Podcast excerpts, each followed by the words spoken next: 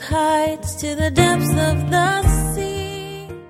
And supper being ended, verse 2, the devil, notice, having already put in the heart of Judas Iscariot, Simon's son, to betray him, Jesus, knowing that the Father had given him all things into his hands, and that he had come from God and was going to God, he rose from supper, laid aside his garments, took a towel, and girded himself. All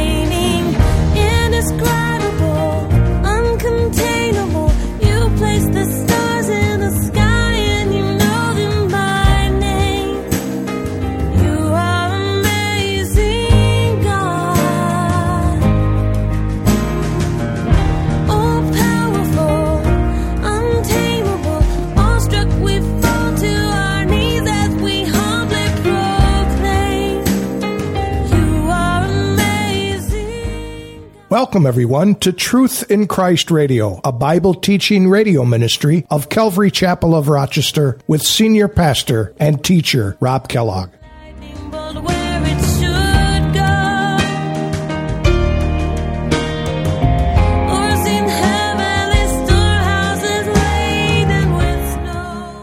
Satan looked for a man to betray Jesus and had probably cultivated Judas for a long time. Now the choice was made. Judas was his man. Knowing what Judas would do, Jesus knew he was about to face the agony of crucifixion and the terror of standing in the place of guilty sinners before the righteous wrath of God the Father. At the same time, Jesus went into this situation as a victor, not as a victim. He could have backed out at any time he wanted to because the Father had given all things into his hands. Now here's Pastor Rob with today's message. All right, good morning. Let's open our Bibles to John's Gospel, chapter 13. We've been slowly making our way through the Gospel. There's, again, so much in, in the Gospels.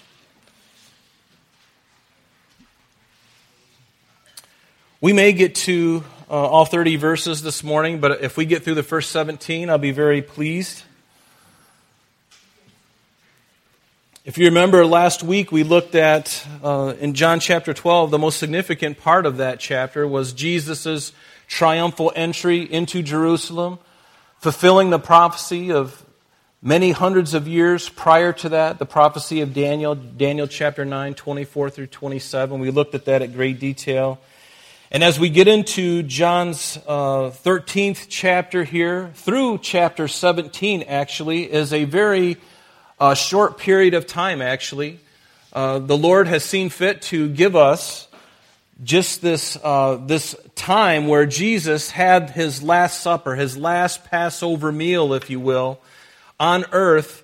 And we know that during that time of that Passover meal, he also instituted uh, communion, where we take uh, communion. We're not taking communion this morning, but it was something that had never been done before because it was, wasn't part of the Passover meal. The Passover meal was a lamb and, and bitter herbs and unleavened bread, but it had nothing to do with uh, the bread and the cup and, and, and its significance that Jesus portrayed it as we look into those hours that he was with his disciples in the upper room, just hours before he would be arrested unlawfully and crucified.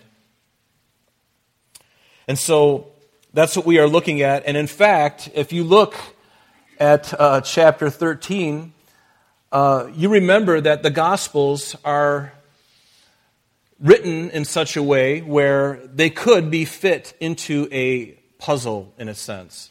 If you, you were to take all Gospels, all four Gospels, and arrange them in chronological order, you would notice that in the Gospel of John, for instance, here, and I've been trying to share that with you as we've been going along to give you an idea of things that are happening between certain events, and that helps you frame chronologically what's happening. And I like to do that because sometimes those things that happen before and after certain events have a bearing on what we're on, on the on the event that's happening right at that moment. Because usually there's a cause and effect. There's a reason for these things, oftentimes. And so, between chapter 12 and chapter 13, there are approximately 27 different events in the life of Jesus that take place. Because remember, in chapter 12, we looked at the triumphal entry, which happened on, we call it Palm Sunday. It could have happened the Sunday prior. It may have even been Monday. There's some debate on whether it's Sunday or Monday. It really makes no difference. It happened, right? And so, fast forward. So, during that time, after that, uh, the few days after that, two or three days, these 27 events occurred. And we're not going to go through them for the sake of time. But there are a number of things. But one of the last few things of, those, of that list of 27 events is Jesus begins to, um, it begins to talk about this preparation for the Passover meal. And so when we look at Luke chapter 22, what I'd like to do is to give us a context of John chapter 13. Let's just back up and open, if you would, to Luke chapter 22. We're just going to look at the first 16 verses of this because this gives us an idea of, of getting into this because um, there were some things that happened prior to this Passover meal that are very important for us to understand. So open with me to Luke chapter 22. And again, we're just going to look at the first 16 verses of this. And it sets the stage for what's going to happen afterwards. It says, Now the feast of unleavened bread drew near, which is called Passover, and the chief priests and the scribes sought how they might kill him, for they feared the people. And then notice verse 13, and underline this in your Bible. Then Satan entered Judas. Underline that. Surnamed Iscariot, because Iscariot was the name of the town that he was from. So Judas Iscariot, Iscariot is not his last name. That's just the town that Judas was from. Because Judas was a very popular name during that time because of the great heroic efforts of Judas Maccabeus in the second century BC, uh, throwing off the, the yoke of Rome for a season, and he was heralded as a, uh, uh, a hero, and so everybody named their kid Judas until after Judas betrayed Jesus, now nobody calls their kid Judas. so Judas was a very popular name. So Satan entered Judas, who was numbered among the twelve. Verse 4 of chapter Luke 22 there. He says, So he went his way, Judas did, and he conferred with the chief priests and the captains how he might betray him to them. And they were glad and agreed to give him money. Everybody has their price, it seems, right? Hopefully none of us, but Judas certainly did and he sought opportunity to betray him to them in the absence of the multitude. They wanted to do this on the stealth side. So then came the day of unleavened bread, and then the Passover, when the Passover must be killed. And he sent Peter and John, saying, Go and prepare the Passover for us, that we may eat. So they said to him, Where do you want us to prepare? And he said to them, Behold, when you have entered the city, speaking of Jerusalem, a man will meet you carrying a pitcher of water. Follow him into the house which he enters. And then you shall say to the master, excuse me, of the house, the teacher says to you, Where is the guest room? Underline that word guest room. We're going to be talking about that. It's where I may eat the Passover with my disciples. And then he will show you a large furnished upper room, and there make ready. And so they went and they found it just as Jesus said to them, and they prepared the Passover. So when the hour had come, he sat down and the twelve apostles with him. And then he said to them, With fervent desire I have desired to eat this Passover with you before I suffer. For I say to you, I will no longer eat of it until it is fulfilled in the kingdom of God. Now, I had you uh, underline a few things. Obviously, this section that we just looked at was preparation uh, of what was happening the plot that was formed against Jesus and how Judas was going to betray him and how Jesus told Peter and John to prepare the Passover. Go to the place, prepare it for us tonight. And they did so. I had you underlearn, underlearn. I had you underlearn. Yes, I had had you underline. I had you underline the uh, word guest room for a reason, because that word in the Greek is kataluma. Kataluma. And it's, it's literally an upper room or a guest room. And um, the rooms like this during the Passover and these other feasts were rented out in Jerusalem at those feast times because pilgrims were coming from all over the world into Jerusalem. They had no place to stay. And so what they would do is they would go to people who have these extra rooms and they would use them for the feast or for lodging or whatever. And there was a price to be paid for that. And a lot of times it could be a very lucrative time for landowners or homeowners in Jerusalem because they would be, it would be sort of like having a timeshare on, uh, you know, the Atlantic Ocean in the Hamptons. you know, you have people stay there and uh, you make money. And so the similar thing was happening here. And so Jesus tells them to go get this guest room, to prepare it. This kataluma is what it's called. And we know that Mary and Joseph, uh, they came to a similar place when, remember, when they came to Bethlehem from Nazareth, they sought to lodge in an inn in one of those places, and there was no room for them in the inn. And it tells us that in, in Luke's gospel. And that inn that's spoken of is the Kataluma. It's a place where they could rest, a place where they could lodge. But there was no room for them at the inn, at the Kataluma. So now they had to stay out in the place where the animals were. And that's why Jesus was laid in a feeding trough, probably made of cement, and that's where they laid him. He was born and laid in a feeding trough where animals and slobbering beasts would eat, right? Not a great thing for the king of the universe. But notice the humble beginnings, the humble things. God is not, he's not so hung up on, on gold and he made gold. I mean, how can you impress? He's not impressed. He doesn't thrill by fancy things. He doesn't need any of that. You and I require it sometimes. We would like those things. And fancy people like to have those things, but Jesus is like, no, I don't, I don't care. I don't even have a place to lay my head. I don't, I'm not worried about that. Humble king, we sang it this morning. No one like him. What a great role model for each of us, for the world to model after. Too bad we all weren't more humble like Jesus. I think that's one of the greatest hallmarks of a Christian is humility. And we're going to see Jesus portraying that, being that example in which we ought to be as well, especially in the dark world that we live in now. You know, we have so many rights, and these things are wonderful, but we have to remember that we ought to be willing to forego anything for the sake of following Jesus and laying aside whatever we need to to serve Him and to glorify Him and to serve others. So Jesus and His disciples were in this kataluma, this upper room, and they sat around what they call a triclinium. this is a picture of a triclinium. Uh, this is a, um, it was often only, uh, was three tables, hence the name, tri, meaning three. Clinia means to recline. So there, notice there's no chairs sitting around this, and it's hard to tell, but this thing is only just a few inches high. It's not something where you would set a chair around because that wasn't the custom of the day. In fact, guests would recline on their left side. They would recline on their left side supporting their weight on their left elbow or their arm, and they would sit down or, or, or, rest on either a pillow or some kind of carpet that they would lay down next to that, and they would eat with their right hand. That was just the way things were. They always ate with their right hand. You know why?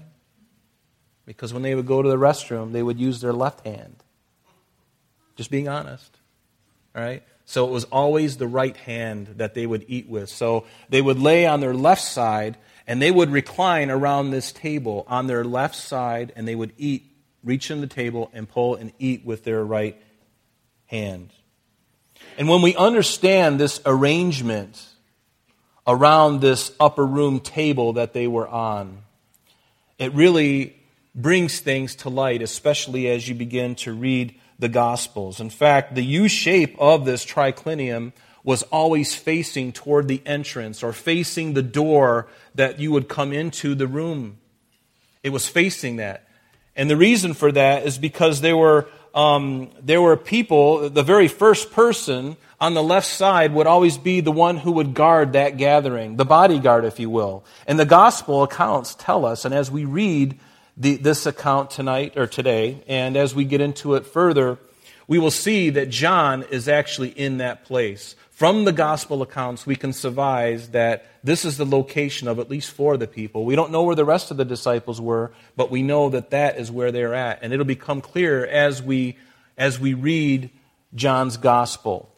And the placement of these people is significant because John was the bodyguard. He would be right there at the beginning. If anybody came in, he would be the first to be able to um, defend anybody if somebody came in trying to harm them. The one right to the left, or, or right to the, um, yeah, I guess depending on how you're seated from John's perspective, right to the left would be the host, the one who was hosting the Passover. And who was that? It's Jesus. He's the one who hosted this Passover. And right to his left would be the guest of honor. Yes, Judas. Judas was the guest of honor at this Passover Jesus, knowing very well that Judas was a thief, he was a liar, and Jesus, already knowing the scriptures that have been foretold Psalm 41, Psalm 108, 109, um, those prophecies of Judas that he would betray him. And yes, he is the guest of honor. Judas Iscariot, the one who would betray Jesus. Don't you find that interesting? It gives new meaning to love your enemy, doesn't it? Because if that was my enemy, the last thing I would do is put him next to me. But even Judas, God gave Judas every opportunity to turn and he wasn't fulfilling some role. This was not some play that they were playing. Judas wasn't thinking about Psalm 41 or the other Psalm, Psalm 108 or 109, I forget uh, off the top of my head. He wasn't thinking about that at all. He was just absorbed with himself. And that's the wonderful thing about prophecy in the Bible, is that God knows what's coming. We oftentimes don't understand what's coming, but God knows, and He can write it with accuracy. God knew that Judas would be the one to betray Jesus. And Jesus knew that, of course. But Judas was acting of his own volition. He wasn't being forced to do anything. No, his heart was despite what the movies say and the movies that you watch about Jesus' life, especially the, the Passion Week, don't, you know, be careful about how the movies portray Judas. They make him look like some kind of victim. Oh, poor guy, you know, look at him. He's, he's trying so hard and then, you know, the Lord, does, you know, this happens. And no, he was a rotten, filthy thief. And people try to make Judas sound to be like some kind of victim. No, he was no victim. He was a scoundrel. He was a scoundrel. And so Judas is the guest of honor at this last Passover. And we know that Peter is on the other side where the servant would be. The very lowest position at the table would be on the right hand side over there. And Peter hated that.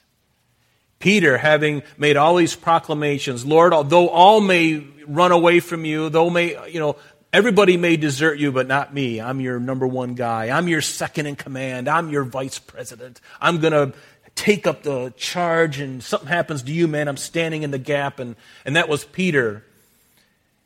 And we don't know exactly why he's there. The Bible doesn't tell us. Maybe the Lord put him there to teach him something about humility, about servanthood.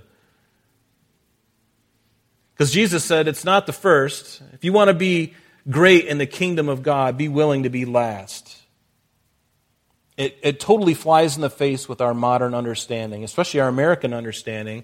The guy who wants to be first is first. He's the guy riding in the fancy car with the leather seats. He's the, he's the guy with the Armani suit. He's the guy who looks all suave and beautiful and gorgeous. And Jesus says, Nope. If you want to be great in my kingdom, you've got to be willing to be last. And that is a good thing for us to hear today, too. Humility, in a world of pride, in a world of bravado, this message flies directly in the face of it. And yet, it's the very thing that Jesus portrayed so selflessly this humility. And so, Jesus and his disciples, they were seated around this triclinium rather than the traditional table that is shown to us in Leonardo da Vinci's painting called The Last Supper. Leonardo da Vinci was a great sculptor and a great painter, but he was no theologian, and he certainly didn't understand and was not privy to the customs of the Jews in ancient Israel. And there's some problems with this painting. This is what we, uh, you know, many people, and this is a very large painting. It's on the wall of uh, a, a, a convent in Milan, Italy, and it's several feet high and several feet long, this painting. But there's some problems with it. Number one, the Passover was eaten in the evening, not in the daytime. Notice through the window, there's daylight. They all had their sandals on. If you look closely or you look at a picture, they've all got their sandals on. They would not be sitting at a dinner table at the Last Supper with their sandals on. And we'll see that because of what we're going to look at this morning. And the Passover meal did not consist of fish and Italian dinner rolls. Now, don't get me wrong, I love Italian rolls. Right, Pastor Dave? We love Italian dinner rolls. But those are leavened. You can see how plump and beautiful they are on the table. And there's fish on the table too, if you look. But no, there's no, there's no fish. There's no Italian dinner rolls. The table shown here is not a triclinium, which was very obvious and very uh, customary for that time. They didn't sit on chairs that were high above. They didn't sit on chairs. And there's no linen tablecloth that long. That's a long tablecloth. It's not there. So let's get into John chapter 13 now that we have looked at those things. So that is the setting of what we're looking at. Verse 1, it says, Now before the feast of the Passover, when Jesus knew that his hour had come, that he should depart from this world to the Father, having loved his own who were in the world, he loved them to the end. Aren't you glad that he loves us to the end? I'm so glad for that. That wherever the end is, Jesus is there with us. He's not going to leave us orphans. He is going to be with us to the very end. And supper being ended, verse 2, the devil, notice, having already put in the heart of Judas Iscariot, Simon's son, to betray him, Jesus, knowing that the Father had given him all things into his hands, and that he had come from God and was going to God, he rose from supper, laid aside his garments, took a towel, and girded himself. If we go back and look at verse 1, we know that this hour had come. Before we, we looked at this, there was a time when his hour had not come, but clearly now it had come. This time when he would be glorified, that he would be crucified and then be glorified, resurrected on the third day, and ascend to the Father. To what? To prepare a place for us, to intercede for us on our behalf. And notice this that he loved them who were in the world, he loved them to the end. Jesus was there right to the end with his disciples. Even after his death and resurrection and his ascension, he is still with us by the presence of his what? His Holy Spirit. Jesus is still with us by his Holy Spirit, indwelling us. Something new in the New Testament dispensation was the fact that God he would indwell us by his spirit. That's something that the church has that wasn't true before Jesus was born. The spirit came on people and then left, but to have the spirit indwelling us, that's something that the church has come to know and to understand and to have the privilege of. The down payment, if you will, the earnest of our expectation until he comes to redeem our physical bodies and change us and bring us up to him to meet him in the clouds. That's all the time we have for today, but please join us next time as Pastor Rob continues our study in the book of John. Calvary Chapel of Rochester is located at 2503 Browncroft Boulevard, Rochester, New York 14625. You can reach us at our church office between 9 a.m. and 4 p.m., Monday through Friday, at area code 585 586 3140. If you would like to have an audio CD of today's message mailed to you in its unedited form, simply mention today's date when contacting our church office. You can also contact us via the web by logging on to www.calvaryrochester.com. There you will be able to access a number of useful things, such as information concerning our beliefs, our ministries, contact information, our location, service times, and much more. You can also download or listen to the radio and sanctuary messages free of charge from the teachings link at the top of the page. To listen to Calvary Chapel of Rochester sanctuary messages or Truth in Christ radio on your mobile device, just subscribe to both through Google Podcast or Apple Podcast. You're also invited to join us on Sunday and Thursdays through live streaming of our services and Bible studies. Just click on the online services link on the website. We're so glad that you could join us today. And if there is any way that we can bless you with your walk with Jesus Christ, please don't hesitate to call our church office. Remember, Jesus said, I am the way, the truth, and the life. And for this cause I have come into the world, that I should bear witness unto the truth. Everyone who is of the truth hears my voice. May God bless you in abundance today as you walk with Him. And until next time, this has been Truth in Christ.